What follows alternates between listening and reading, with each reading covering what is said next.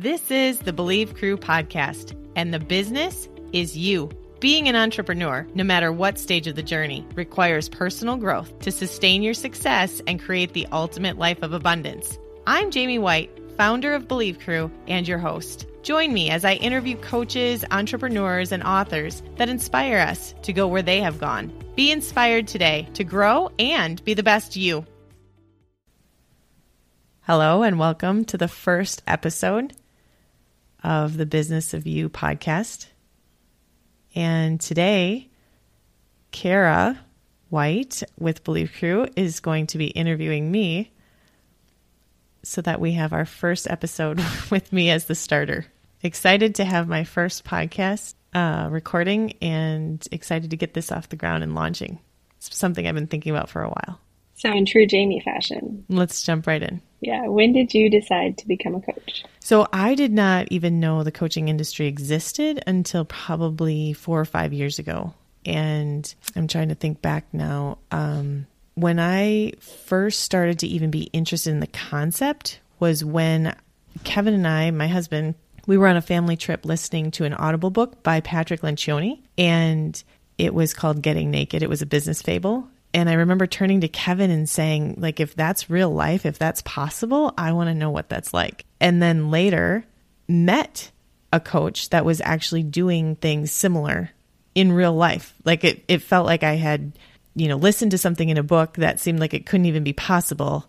And then six months later, meeting somebody that's actually doing it and then wanting to learn how do I learn? How do I know what what is this? Like I honestly didn't even know that it was an industry until that book exposed me and then within the next 6 months I not only met a coach that was doing it but then also signed up to become a coach myself. And in the beginning I wasn't sure exactly what I was getting into and then once I started to unpack the coaching industry, I was just in love with the fact that this industry and these people existed, that there were people that we're so interested in becoming the best versions of ourselves and just discovering our how to help others become better. So it was an amazing it was it was like uncovering a log and, and seeing everything underneath that you didn't even know existed. Why did you read that book to begin with? Like where were you at personally that made you even read that book that tripped the coach trigger for you? That's a really good question. I think my husband actually found it. And at the time, we were both in positions of leadership and wondering how do we become better leaders. And when I would Google leadership development, there wasn't a lot that I was finding. So I think we were just looking at how do we how do we lead teams better? How do we lead the companies that we're in? And how we didn't know that we needed to develop personally in a different way, but we were we had an interest in becoming a better leader so that we could lead others. Would you say that this was the beginning of you discovering you needed to develop personally and like the start of your journey for personal development and ultimately healing then? Yeah, when you think about it that way, that's really interesting because a few years prior to this, I had made a commitment to healing because my mom had died of cancer. And I found myself in my early 30s wondering, could I could I get cancer and like what would it take? What do i need to do to invest in myself? And so i was investing in you know acupuncture and trying to make sure that i was healthy because i was at a point where i was feeling really exhausted and didn't understand why i couldn't sleep off the exhaustion.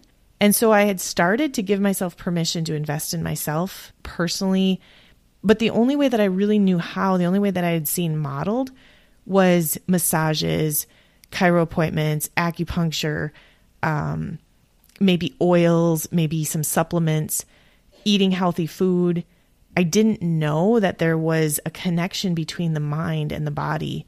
And I didn't know that I wasn't personally growing. So for a couple years, I really tried to heal by doing these other alternative methods that I was aware of. And then when I had this interest in becoming a better leader, I didn't realize that that was going to uncover and kind of open up a door to developing myself personally in growing in my mind and body. I didn't know that we're all built with this basic human need to grow and contribute. And so I was technically in a position to contribute. I was in a position of leadership, but I wasn't necessarily believing and understanding what it meant to lead myself first so that I could lead others. And I think we all have to start somewhere. I can't look back and say, "Oh, I wish." You mean I, sometimes I want to. I'm very utilitarian. I don't like to waste time.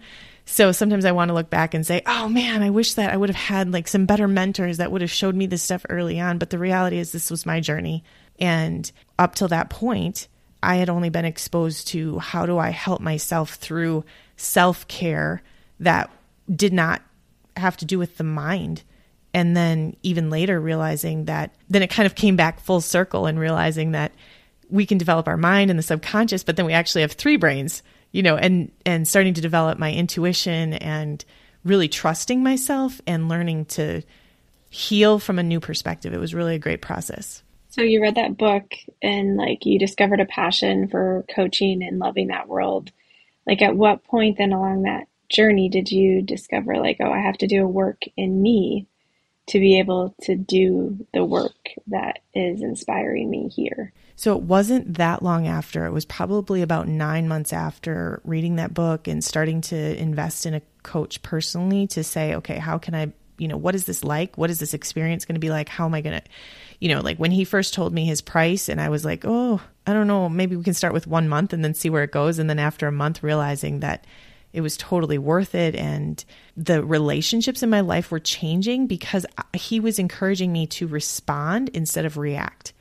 And he was helping me to understand the motivations behind my behaviors and the motivations behind the behavior of others. So, what started to happen is that in my relationship with my spouse, with Kevin, I realized that we were in some kind of a weird cycle that I didn't know prior to that. I had been engaging in bad belief systems. So at some point, I stopped reacting to the triggers of the relationships that I had with those closest to me. And I started to step back and question what was the actual motivation behind why are we having this issue? And what is my own self talk around it. And he was just helping point out who I really was as the best version of myself and how I might be responding out of my fears. So then I remember saying to Kevin at some point in, um, it was November of 2017, I believe, and saying, I think there's a level that we're missing that we're just not aware of because I really like you and then you'll do something to like literally make it so that I don't. It's like why do I like him? And so we started to unpack the subconscious mind and I, I didn't even know it existed really before that. You know, what I knew up to that point was the brain we're only using about, you know, 10 or 11% of our brain.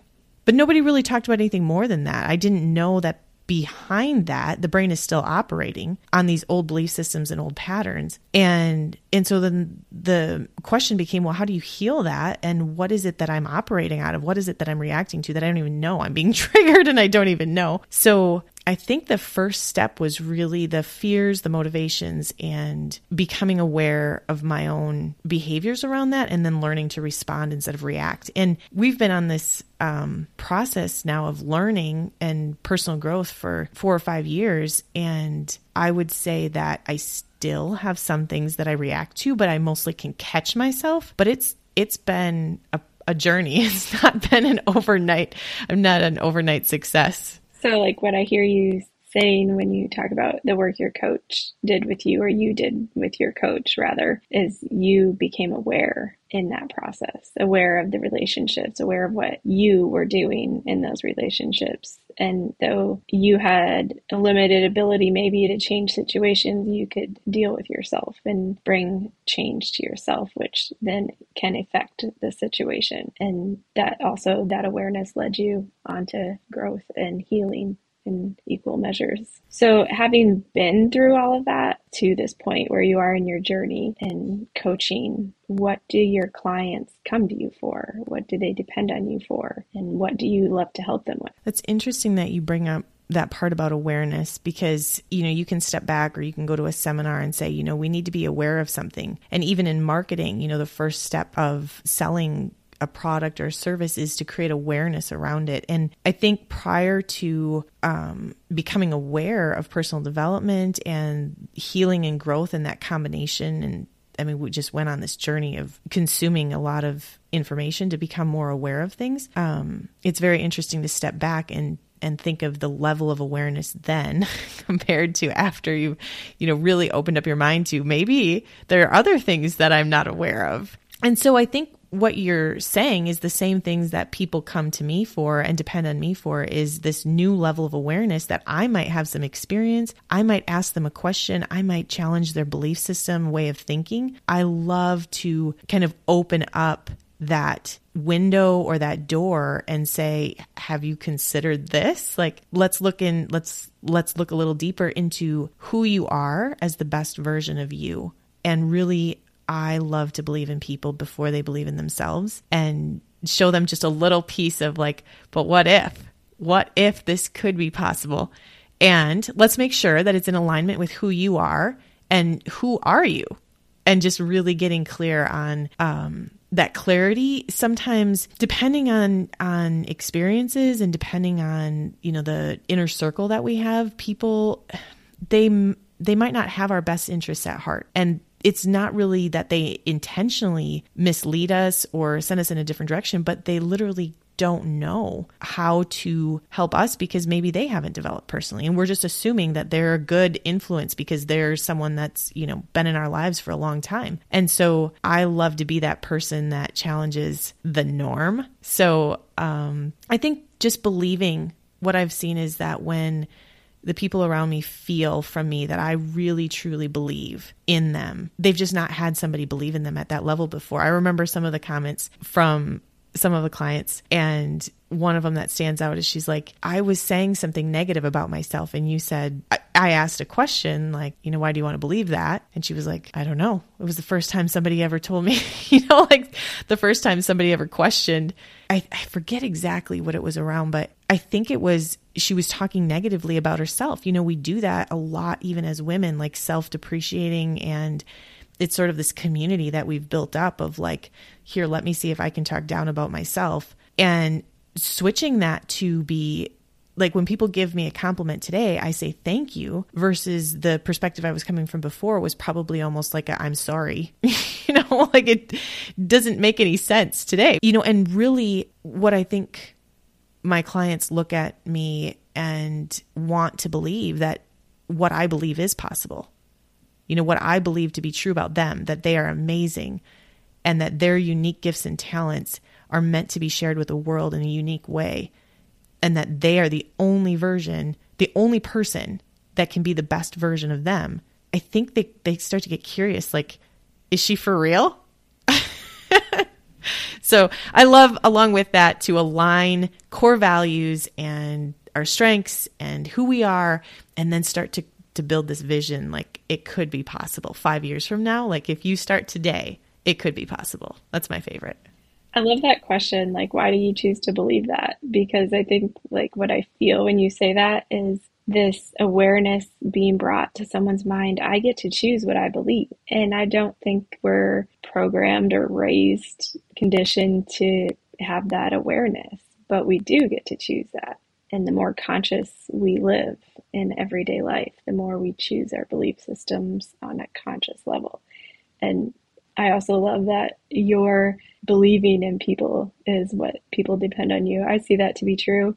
And it's also why you're the chief belief officer. so, um, with what you consider you've helped your clients with and what you've seen them struggle with, what is a problem you see in commonality between them or just in the world in general that you would love to see solved and maybe be instrumental in solving? This question might make me cry just in full disclosure ahead of time. It seems like there's so much anxiety and overwhelm and hurt. And I've been told over the years that coaching is not a replacement for therapy. But what I see is that there's a lot of healing that needs to be done. And sometimes you need a light through that healing of like, what else is possible? Who cares if I heal? What's the point of healing? What's on the other side? And so, what I love about coaching and those one on one connections where, where we believe in people's best is this like possibility, you know, just really believing that some of the hurt and the pain and the emotional pain that it can be worked through. And what I've what I've started to notice is that when working with clients, the thing that we are most afraid could be possible, the, the thing that we are most interested in, but almost like afraid to say, is the thing that we are supposed to walk towards. Thank you for being vulnerable, like, and not choosing an answer that didn't make you cry, because you could have done that.